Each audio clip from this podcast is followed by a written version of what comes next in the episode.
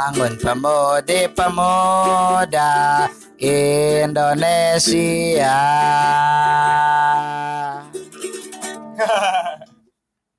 Oke, assalamualaikum warahmatullahi wabarakatuh. Podcast Kata Pemuda episode ke Sembilan. 9 Udah episode 9 Di bulan Desember Di Mendung Banyak mendung gini Jogja ini. Kenapa ya tiap tiap bulan itu selalu ada momen orang posting story itu dengan ya berkaitan dengan bulannya. Misalkan kemarin November, November No rain. Yes. Terus Wait, wait, September, wake me up with September. Tentu November udah hujan. Iya. Kalau Desember playlistnya efek rumah kaca. Efek rumah kaca. Iya. Gila. Gila. Ada template itu. Coba cari yang lebih kreatif maksudnya gitu. Belum ada karya lain yang dijadiin simbol. Desember. Iya. Oke, Januari apa sih Januari? ini coy. Glenn Fredly. Berakhir yo. Dan kalau gak ini gigi. Sebelah. Oh, iya, iya. Ya, ulang tahun gua tuh. Sebenarnya ada cu yang apa namanya? Yang eh, kom, kom apa namanya? Yang rangkum semua itu. Nah, Yang rangkum semua bulan itu. apa? Raja.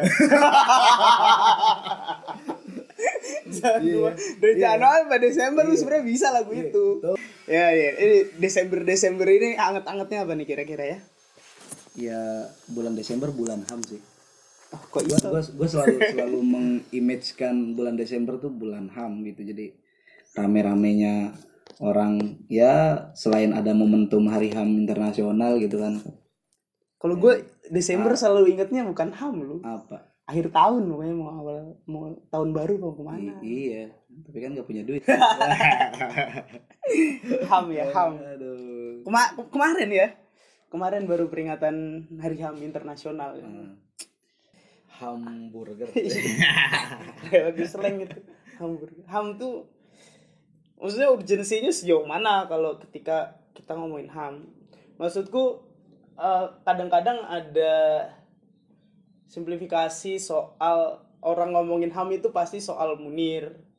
Orang ngomongin HAM pasti selalu 65. Pakai simbol, ada simbol-simbol yang dibangun gitu. Iya betul maksud iya tapi maksudnya jadinya ah, nggak tahu ya ini bisa benar ah, bisa enggak jadi semacam apa namanya eh, kebiasaan ada bias itu loh bahwa ngomongin ham ya soal ngomongin ternyata dulu apa namanya pernah negara ada yang pernah bunuh orang macam maksud gue gue sih itu juga maksudnya gue juga marah ketika eh, politik kekuasaan digunakan untuk hal-hal yang melanggar atau merendahkan martabat ma- kemanusiaan itu sendiri.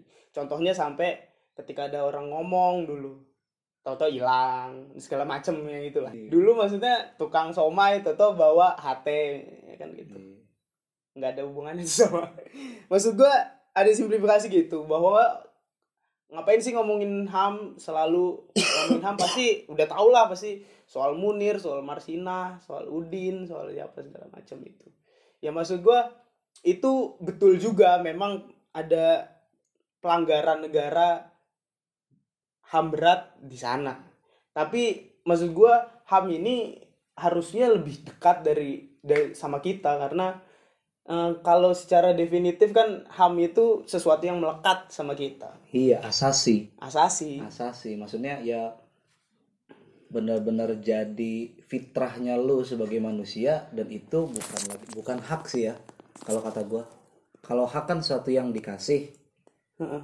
terus kalau gimana sih gua ngitunya asa apa nah hak asasi gitu. Jadi hak yang yang yang bener-bener dasar gitu. Sebelum lo di apa namanya dapat yang lain-lain gitu. Yang paling fundamental di diri lo ya ya asasi itu hak asasi. Nah, itu maksud gua eh, ketika kemarin ada berita Mahfud MD ngomongin nggak ada pelanggaran HAM zaman Jokowi. Terus mungkin banyak juga yang suka ngomong apa sih soal HAM itu udah soal masa lalu. Zaman sekarang udah nggak ada pelanggaran HAM. Sekarang kita udah demokratis apa segala macamnya. Maksud gua ayo coba kita nelisik lagi sebenarnya HAM ini apa kan gitu. apa sih sebenarnya lahirnya dari mana kayak gitu-gitu. Maksudnya ketika duduk perkaranya jelas, gue rasa bicara soal Munir, bicara soal Marsinah, bicara soal Udin itu bu itu bukan sekedar nama tapi simbol sejarah juga yang melekat pada diri kita semua. Bahwa Munir pernah ngomongin uh, kebebasan berpendapat dan segala macamnya, ya itu melekat juga sama kita. Ngomongin Munir yang ngomongin kita ngomongin Marsina yang ngomongin kita ngomongin Udin yang ngomongin kita semua juga. Karena mereka manusia sama kayak kita. Nah itu maksudnya. Iya, bener. Maksudnya jangan apa namanya gua rasa pasti ada ada anasir itu yang menangkap logikanya HAM itu jauh dari kita dan pelanggaran HAM itu udah nggak ada di masa sekarang Iya, iya. coba coba coba kira-kira menurut kowe lah ham tuh apa tuh HAM itu soal soal hak gitu, soal hak itu kayak konsep hukum, konsep normatif yang menyatakan bahwa manusia memiliki hak yang melekat pada dirinya karena ia adalah seorang manusia. Hak asasi manusia berlaku kapan pun, di mana pun, dan kepada siapa pun sehingga sifatnya universal. Ntar lu tafsirin ya. Terus pada prinsipnya tidak dapat dicabut. Hak asasi manusia juga tidak dapat dibagi-bagi. Jadi iya, iya emang iya gue sepakat. Maksudnya masa hak lo sebagai manusia dicabut?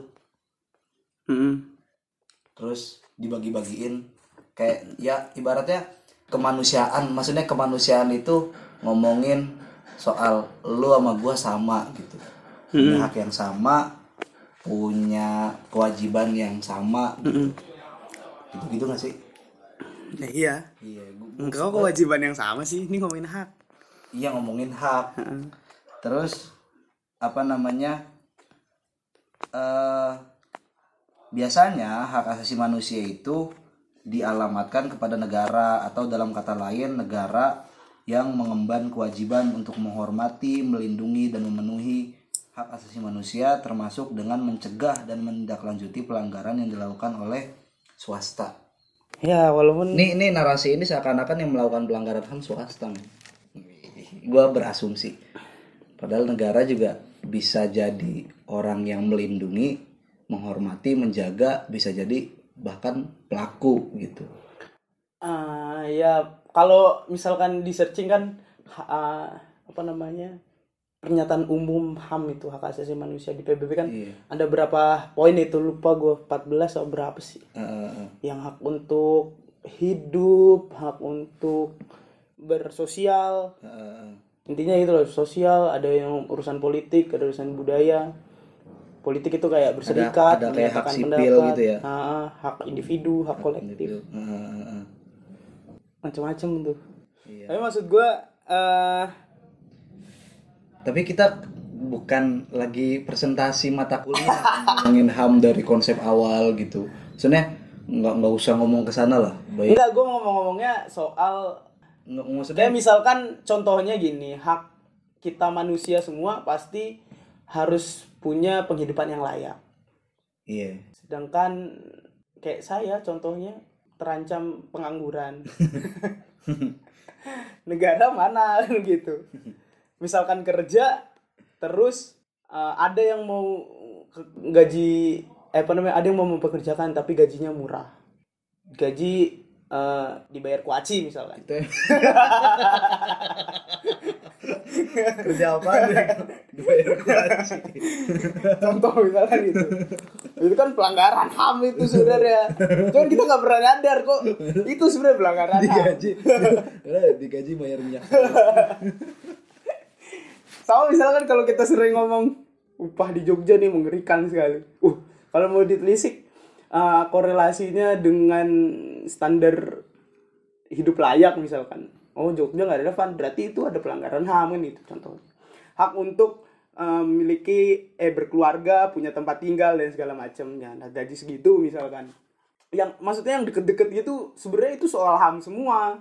Kalau misalkan ada pendapat bahwa zaman eh, zaman Jokowi. tapi di PBB itu ini itu nggak sih apa namanya ada dekret yang gua nggak tahu ya gue belum baca juga dan nggak ngafal juga gitu.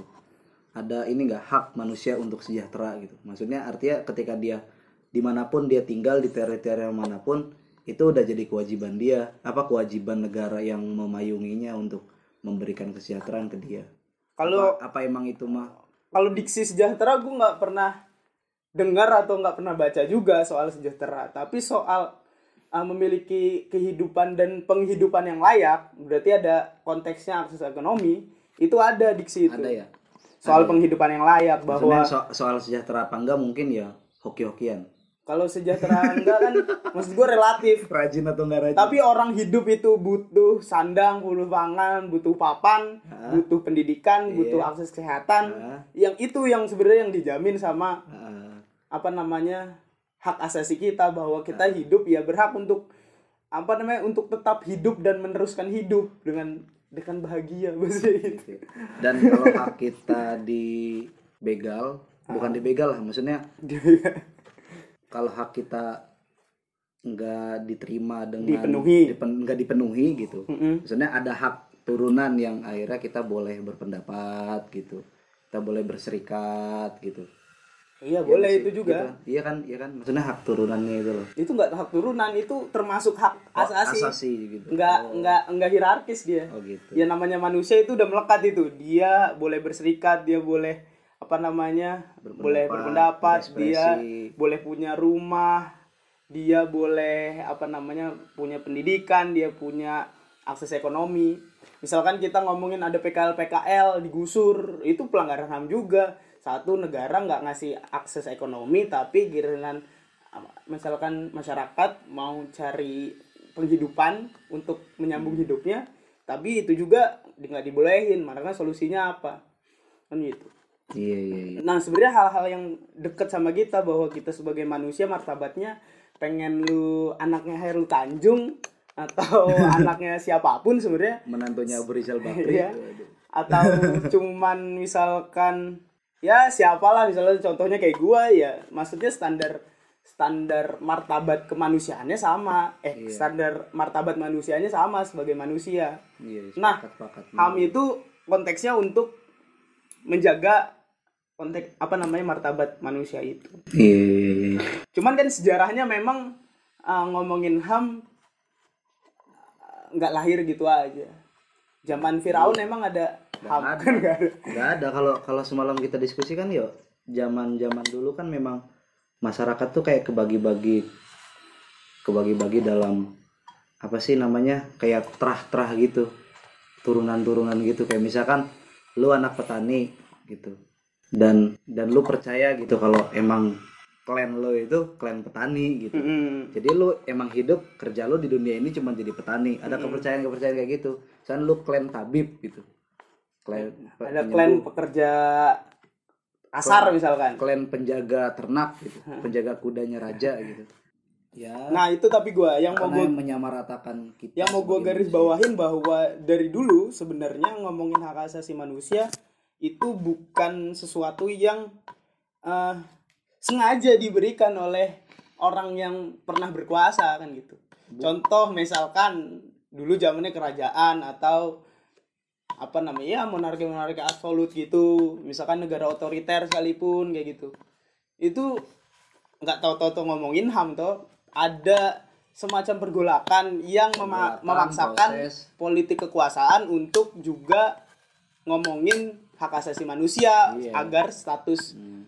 quo-nya sebagai kekuasaan itu tetap bertahan. Nah, maksud gua ada sesuatu hal yang tetap diperjuangkan memang dari dulu sama manusia. Nggak tahu-tahu ujuk-ujuk kita kenal ada namanya HAM bahwa secara lahiriah kan dari dulu diomongin itu, secara lahiriah kita harus apa namanya kita punya hak namanya hak asasi manusia. Kita berhak apa namanya macam-macamnya kan itu tadi. Yang hak pun ada hak pribadinya ada hak politiknya ada hak ekonominya ada hak peradilannya secara Jadi hukum nggak- kayak nggak- gitu. nggak urus gitu lu mau lahir dari siapa anaknya siapa gitu. Iya itu sekarang maksudnya. Iya, sekarang. walaupun misalkan konteks sekarang pun eh, pemenuhan hak itu itu nggak selalu nggak selalu dipenuhi oleh negara itu loh maksud gue ah. Nah dulu itu belum ada HAM maksud gue gitu. Belum ada HAM. Orang dulu marah-marah karena ada apa namanya ada ke keadilan lah bahasanya kan gitu ada ketidakadilan akhirnya orang berserikat tapi dihancurin lagi berserikat lagi. Kita ngomongin keresahan apa segala macam. Akhirnya semua negara itu PBB akhirnya sepakat bahwa udah ada ada, ada deklarasi pernya- gitu ada ya. deklarasi pernyataan umum hak asasi manusia. Tapi kan sejarahnya panjang pengorbanannya panjang darah-darah yang dihabiskan panjang banyak kan gitu. Nah hari ini misalkan eh, sama kayak kita juga kita dari dulu kita ngomongin Munir kita ngomongin segala, segala macam itu Tapi di episode ini kita nggak bakal membahas sejarah ini kan ham kan panjang. enggak enggak gue maksudnya Tidak akan. Gua Karena memposisikan- Anda searching aja. Lama banget gue memposisikan HAM itu bukan sesuatu hal yang Jatuh dari langit. Jatuh dari langit dan memang eh, ya udah begitu aja apalagi dianggap cuma masa lalu emang itu fitrahnya kayak gitu. Heeh. Cuman kan karena seiring dengan peradaban manusia berjalan gitu. Itu nggak apa namanya kesadaran manusianya akhirnya nggak nggak nggak apa namanya nggak nggak nggak sadar begitu aja akan pentingnya hak asasi manusia ini gitu kan. yang nggak tahu sadar kan nggak gitu tahu-tahu sadar gitu. ada ada konteks politiknya Ah, gitu loh nah Iya. sama kayak kita misalkan kemarin ada penggusuran apa namanya teman-teman di Taman Sari Bandung. Iya. terus berapa bulan bulan lalu bahkan sampai sekarang yang di Papua Heeh, masih banyak eh, suku-suku atau orang-orang yang di terisolir itu loh. Heeh.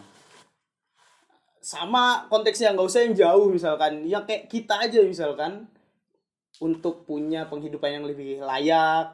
Ya standar hidup lah misalkan punya rumah punya akses ekonomi bisa berpendidikan itu aja sebenarnya udah udah seharusnya jadi standar. Nah tapi kan konteks ham ini maksud gua jadi ribet nggak ribet.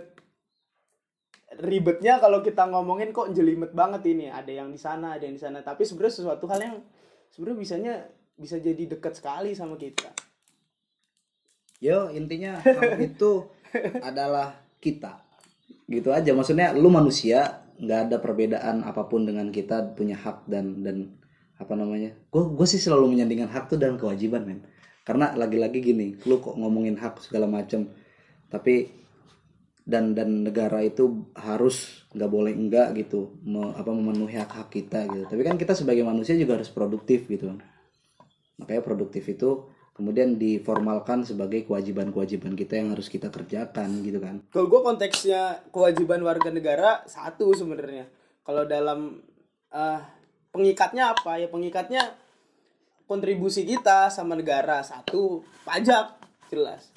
Itu pengikatnya. Iya Ketika- diformal, diformalkan kan akhirnya gitu. Dibikin di undang-undang bahwa warga negara wajib gini gini gini gitu kan nah, iya salah satunya konte, konte- itunya pajak pajak ya tiap hari kita konsumsi apa segala macam ada pun- pajaknya ada charge-nya Ada sama charge-nya. negara Negara. Nah, itu pengikatnya bahwa kita udah ngasih pajak, kita punya kontribusi juga bahwa lewat ke negara. udah berarti kewajibannya udah Saya di situ juga udah, tapi eh, beda level di apa namanya? soal hukum, ketaatan hukum dan segala macamnya. Misalkan udah, tapi negara juga misalkan abai sama masyarakat harus harusnya punya ruang hidupnya sendiri, harus punya kemandirian ekonomi misalkan.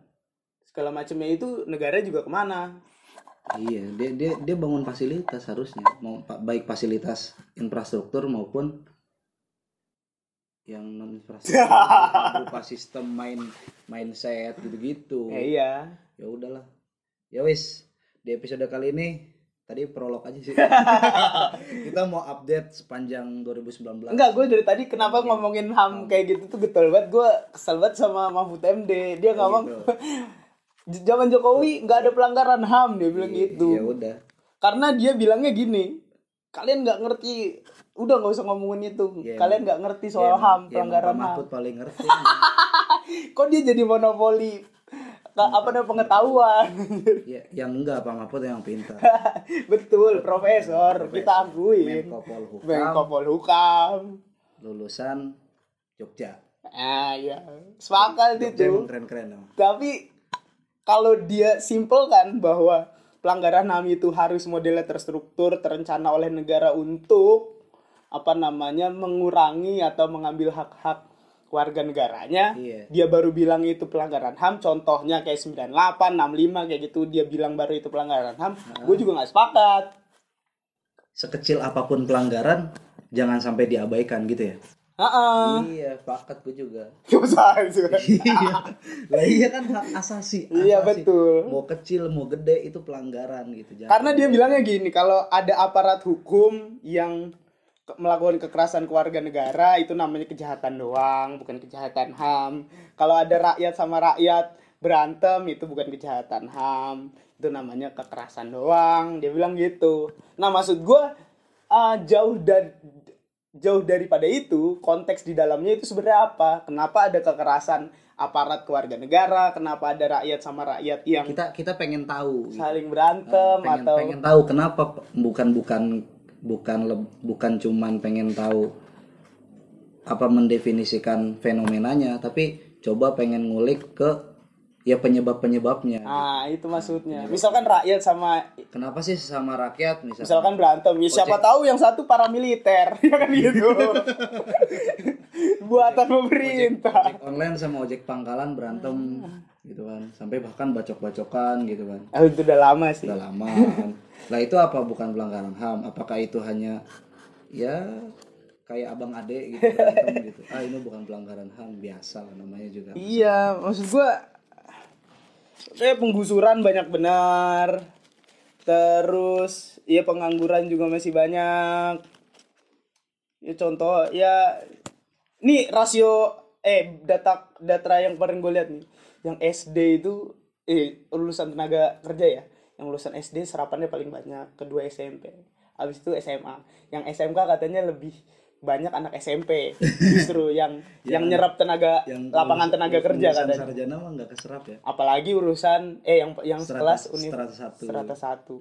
Itu rendah banget. Nah, ini juga aneh nih. Sebenarnya konsep pembangunan ekonomi nasionalnya juga piye? Ya udah bahas ham lah. Nah, maksudnya itu konteksnya ham juga bro.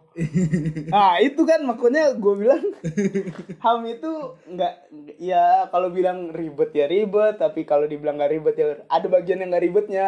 Yang nggak ribetnya apa? Ya ham itu pemenuhan hak kita semua sebagai martabat kita manusia ya pemenuhannya harus sama itu loh. Nah ada sistem yang untuk ngebangun itu Iya, iya, untuk memenuhi hak itu sederhananya dipenuhi tapi dalam rangka memenuhinya itu justru yang paling gak sederhana Iya itu. Dua, satu kekuas watak kekuasaan itu modelnya mau kayak gimana. Kedua, watak kekuasaan itu juga dipengaruhi oleh politik kekuasaan. Yang politik kekuasaan juga bisa diurusin sama masyarakat sipil kayak kita, bro. anjing baru dua menit ini udah pusing ya udah kita langsung aja update 2019 ini kira-kira eh, soal ham gitu ada isu-isu apa aja? Bacain Ra. Gue kemarin searching-searching, tapi yang paling gue gedek cuman itu Mahfud MD bukan saya sentimen sama Pak Mahfudnya tapi sebagai Menko Polhukam. Anda harus musabah diri pak. Iya. Asli. Aduh gimana ya? Ini macam-macam nih ini sekjen MUI ke Cina AS stop pelanggaran HAM muslim Uyghur nah ini gua kemarin NU soal Muhammadiyah juga rebut-rebutan soal uh, peran diplomasi soal ini warga Uyghur Cina terus Myanmar segala macam juga. Mana? Gue juga sebenarnya ya mak walaupun secara Eh, Muslim geografis Myanmar itu banyak yang ngungsi di Cina juga ya? Ah gue nggak ngerti itu. Gue maksudnya gue juga sepakat sih ada mereka dipinggirkan sama negaranya. Kita perlu solidaritas. Kita perlu berempati kayak gitu-gitu. Sepakat juga sih. Tapi ya di negara sendiri juga masih banyak kasus. Iya iya iya, iya. suara-suara misalkan suara minoritas apa segala macam. Suara Muhammadiyah, suara NU yang misalkan kalau kencang, apalagi suara-suara ini ya, kalau Muhammadiyah NU masih agak bener suara-suara eh, yang ke kanan-kanan itulah pokoknya. Iya iya. Iya itu kan. Keras bener misalkan keras. Wah keras coy ya, soal Muslim ini harus bla bla bla. maksud pokoknya gue. kalau kalau muslim tertindas di belahan dunia mana pun itu harus dibela. Iya, karena kita dipersatukan oleh agama. Tapi tetangga beda depan dua rumah di depan dia aja kelaparan nggak diurusin. Kristen kan ada kafir ada kafir musuh kok gitu? Iya. Di Palestina dibom harus kita bela karena Islam. Iya. Gue maksudnya bukan gak sepakat itu sebelah ada kanan. solidaritas itu ya? Nggak apa-apa kelaparan. Maksud gua ada solidaritas itu nggak masalah. Sepakat juga gua. Ya. tapi yang yang deket-deket ini juga diurusin dan harus jadi prioritas dong. Iya. begitu dong ya nggak? Yoi. Ya nggak tahu lah gua konsep hamnya. Sekjen MUI ini. Daftar proyek infrastruktur diduga melanggar HAM oh kemarin apa aja tuh coba? Bacain anjir. Banyak cu. Kemarin Nia contohnya. Apalagi nih? Gue bacain ya. Nih lagi-lagi Mahfud MD ngomong coba lihat di era Pak Jokowi sejak 2014 sampai sekarang tidak ada satupun isu pelanggaran HAM kata Mahfud MD di kantornya Jakarta Kamis 12 Desember 2019 tuh. Diberitakan oleh Tempo. Hmm, Tempo nih. Nih satu benda bandara Kertajati Majalengka di Jawa Barat itu. Itu ada ya biasalah aparatus represif negara itu. Pakai TNI lah pakai polisi segala macam pembebasan lahannya. Iya yang kemarin. Sampai berapa hari nginep? Gua gua nggak masih nggak ngerti. Maksudnya kalau ada pembebasan lahan gitu apalagi yang paling gua ngerti apalagi kalau kalau lahan itu mau dialihfungsikan untuk infrastruktur. industri enggak industri swasta. Ah. swasta. Ya baik infrastruktur ataupun yang digarap sama swasta. Kok pakai TNI gitu? TNI kok mau maunya ya? Halo Pak Korem. Enggak. TNI, TNI itu gua gua ini loh sama TNI Abri gitu. Iya, Gua- rakyat kuat bersama, TNI ya. gitu. TNI Tapi kuat. kalau pas ngomongnya pembebasan lahan dia selalu hadir. hadir terus. Lo bersama bersama TNI rakyat kuat. Nah, ya nggak usah. kan urusannya kita lagi nolak gitu. Misal Tapi masalahnya TNI-nya dialihfungsikan dengan pihak perusahaan. Terus Ah. siapa yang TNI? Bukan gitu. Siapa yang ngundang gitu. Gua gua Tapi itu juga Gua gue nggak tahu ya itu gitu. melampaui wewenang apa enggak soalnya kenapa? dalam konteks keamanan Heeh, itu harusnya diurusin sama polisi toh Pol PP, ke keamanan. polisi, Ah, keamanan polisi sipil. Kalau motifnya jaga keamanan, Nah, jaga keamanan. Oke. Nah, kalau TNI fungsinya kan untuk ketahanan, ketahanan, pertahanan negara, gitu. pertahanan negara. Ah, ah, ma- baru ada Dari, serang- TNI dari serangan dari serangan yang ingin menghancurkan negara. kedaulatan negara. Kedaulatan negara. Nah, ini lagi ada penggusuran. Eh, penggusuran. Lagi ada alih fungsi lahan. alih fungsi lahan. Swasta beli tanah nih. Yes. Lagi konteksnya nyiang kemarin ya. Iya. Warga masih gak sepakat, tapi toto udah dibayarin. Udah dibayarin. Dititipin ke pengadilan. Ya, apa, na- apa namanya? Konsinyasi. Konsinyasi. Nah, dititipin ke pengadilan. Warga nggak sepakat. Eh, ujuk-ujuk polisi datang, TNI datang. Kok ada TNI gitu? TNI ini ngapain? Iya ngapain? Gue juga nggak tahu. Emang kedaulatan negara mana? Terancam. Apakah teritorial itu ingin memisahkan diri dari NKRI? Iya. Kan enggak. Coba Pak Kodim dan. Masa Aduh, gue takut ini. Orang mabuk serius. Aduh. Selanjutnya, ini yang udah bertahun-tahun berjuang. Salam hormat dari kita berdua buat kalau teman-teman di Kendeng. Nih Oh, selanjutnya PT mau Semen Indonesia. Ini udah kajian dari 2015.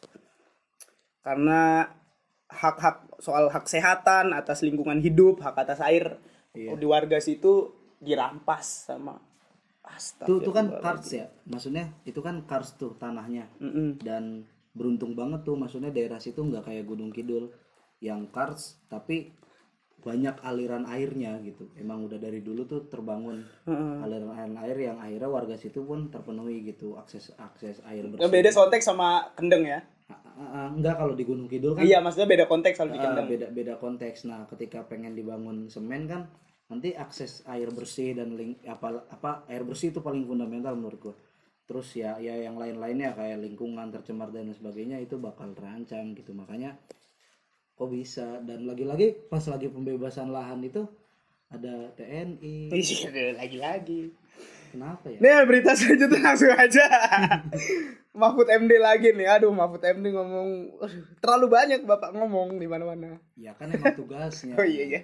Emang- Tirto nih tulisan sekarang sedang mengaman Judulnya nih. mana itu penggusuran Taman Sari Bandung Komnas HAM dinilai aparat langgar SOP. Oh, kemarin inget nggak di Sumatera Utara aktivis lingkungan. yang meninggal ya Heeh. Itu kata lagi advokasi sawit atau segala macam ya. Oh, walhi walhi Aduh, ngeribet itu dah. Gue kemarin sampai nge-tweet lu itu sumpah dah. Pas ada kabar itu. sa- sampai Anjir. nge-tweet ya Nge-tweet itu udah Gila. kadar paling mengerikan seorang Aaron loh. Kalau udah gue nge-tweet. Soalnya aduh ini ngeri sekali. biasanya gua kalau di timeline tuh ngelihat Aaron like ini Aaron retweet Kalau udah gue ini live nge-tweet lu sendiri yang itu nge-tweet udah paling ngeri. Gila. Gila itu. udah pernyataan sikap Itu ya. udah pernyataan sikap bahwa genting ini. genting gitu. Kalau lu misalkan, itu kalau tweet berarti udah dewa gitu. ada rilis maksudnya kalau lu lagi ngomong-ngomong gitu, itu udah kayak orba men. Lu lagi ngomong-ngomong, kita nggak boleh gini tiga karena di sana apa namanya kurang jadi apa namanya kurang kurang terdengar lah itu. kurang terdengar Jadi penghilangannya selesai, Hilang. nggak ada yang peduli. Iya. Itu nggak ribet gak? Gokil loh. Kalau Oke. di Jakarta mungkin langsung heboh. Ini karena di Medan. itu kayak kayak misi GTA gitu Nggak bercanda ini, nggak bercanda ini. ini hilang bener orangnya mati anjir. Negara nih dia bilang nggak ada pelanggaran HAM. Itu cuman kejahatan. Goks, negara goks. terus apa lagi Taman Sari, Taman Sari apalagi. Wah. Gimana pengalaman itu? ya intinya lagi-lagi pemerintah setempat subjektif gitu kalau kalau asumsi gue ya subjektif gitu Siapa yang subjektif? ya pemerintah pemkot Bandung subjektif gitu melihat eh, adanya pemukiman di di daerah situ gitu ngomongnya pengen dirapiin segala macam tapi terus dengan asumsi itu nggak belum tersertifikasi tanahnya. Ya salah pemkotnya lah. Eh pemkotnya salah pemkotnya lah. Itu kan belum disertifikasi dari zaman Belanda. Kenapa salah Yusron? dari zaman Belanda harusnya udah disertifikasi nggak total nasionalisasi aset kita. Makanya ada yang akhirnya berlalu tarut Tapi kan itu sebenarnya akhirnya warga banyak warga yang meninggal di daerah situ lebih dari 20 tahun. iya udah hidup berkehidupan di Turun situ temurun. kebudayaan Kalau gitu undang-undang PA ngomongnya itu udah jadi hak milik warga sebenarnya. kan. nah itu dia Tapi negara ujung-ujungnya ini belum tersertifikat jadi anda tidak boleh tinggal di sini Oh, kita kemarin Ini giliran ada kepentingan aja didatengin terus mau digusur. Kalau nggak ada kepentingan misalkan nggak ada eh apa kemarin kita ngomongin proyek apa segala macam nggak bakal itu soal digusur. undang-undang pokok eh seorang undang-undang pertanahan yang kemarin kita ngomongin Iya. yang soal sebenarnya negara tuh punya tanah apa enggak sih? Yang itu loh. Yang itu kan undang-undang Belanda sekali tuh neg- negara Kan punya suka negara. ada kalau kita lewat Lupa jal- gua jalan Belandanya di- tuh. ada plang tanah ini milik negara. Berarti Iya. negara punya tanah. Ya itu coba undang-undang PA gimana eh undang-undang pokok agraria sama undang-undang pertanahan yang katanya kemarin mau direvisi itu tapi nggak tahu sekarang kabarnya gimana. Itu gimana sebenarnya negara punya tanah apa enggak? Nah, ini ada berita satu lagi nih yang selalu harus disebut sebenarnya. Apaan? Tuh. Polisi larang eh polisi tak izinkan unjuk rasa peringatan Hari HAM di Jayapura. Ini Enggak maksudnya gimana sih? Aduh. Gua maksudnya ngerti. gua.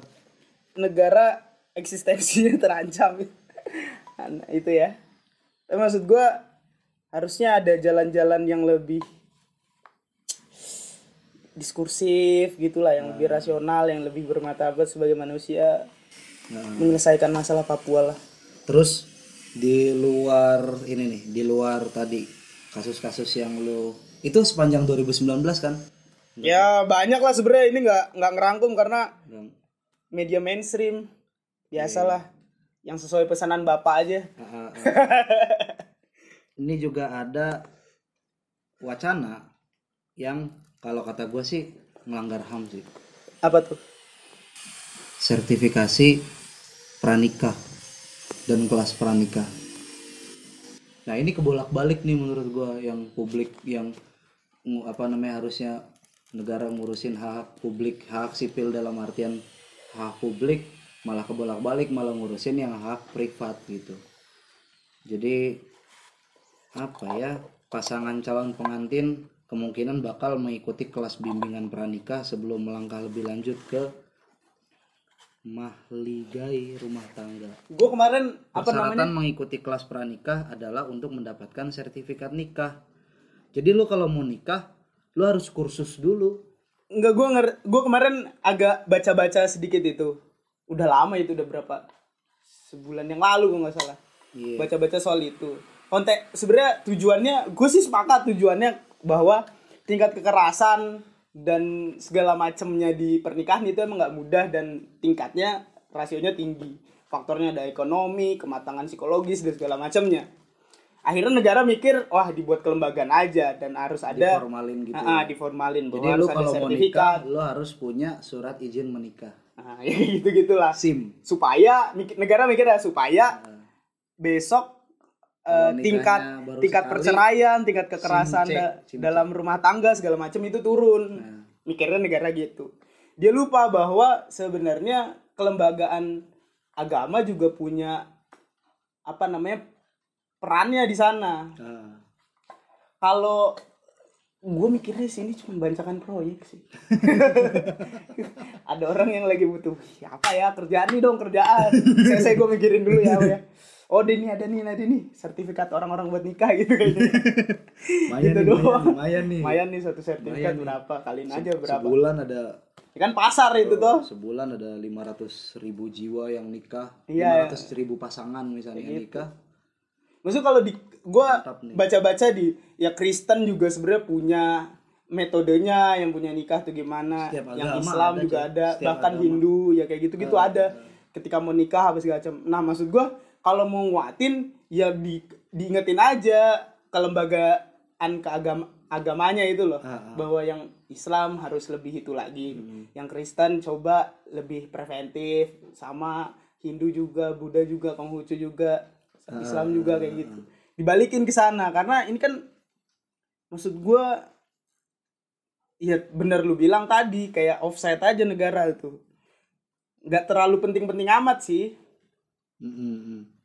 Soal itu so apalagi so apa namanya ukurannya nggak jelas itu yang jadi pertanyaan. Ukurannya apa sih sebenarnya? Ah.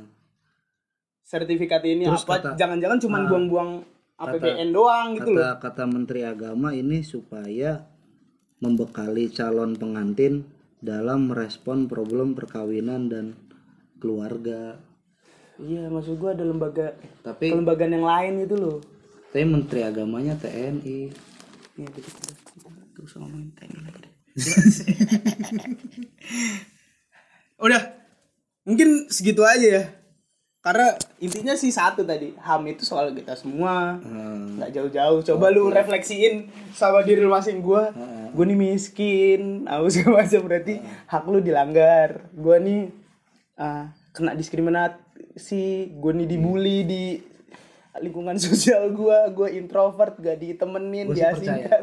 Kalau gua Berarti HAM lu dilanggar. kalau gue percaya entah lu entah teman-teman yang lain ngedengerin ini, gue percaya segala keadaan yang gue alami hari ini di zaman ini itu semuanya semua keadaan yang gue terima itu nggak nggak lepas dari nggak nggak muncul tiba-tiba dari langit. Gue percaya takdir gue percaya nasib tapi taktisnya.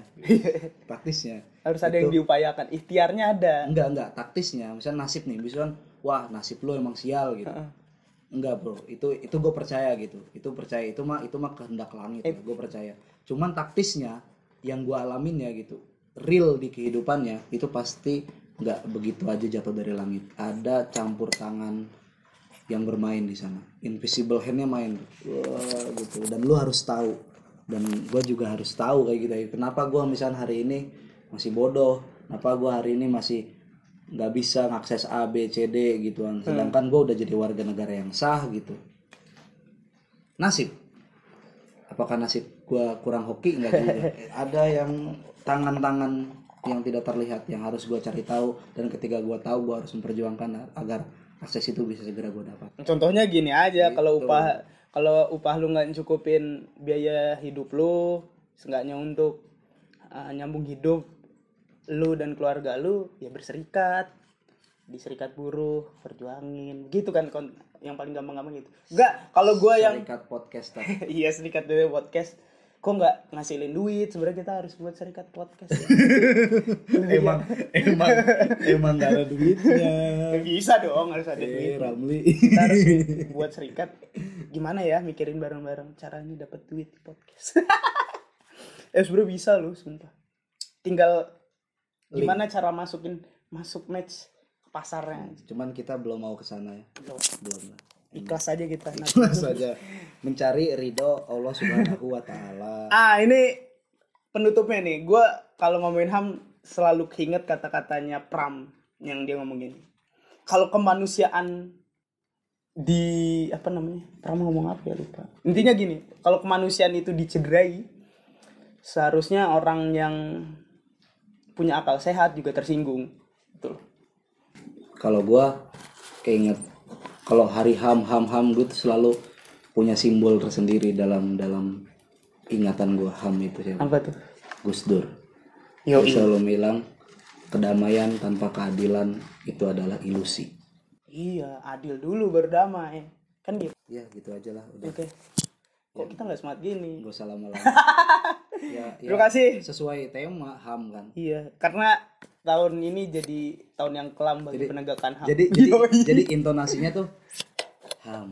Gitu. Iya. Bukan ham gitu enggak. Itu kalau ham udah ditegakkan gitu. ini karena kata Usman Hamid. Iya. Ah, udah sih terserah dia bilang gitu.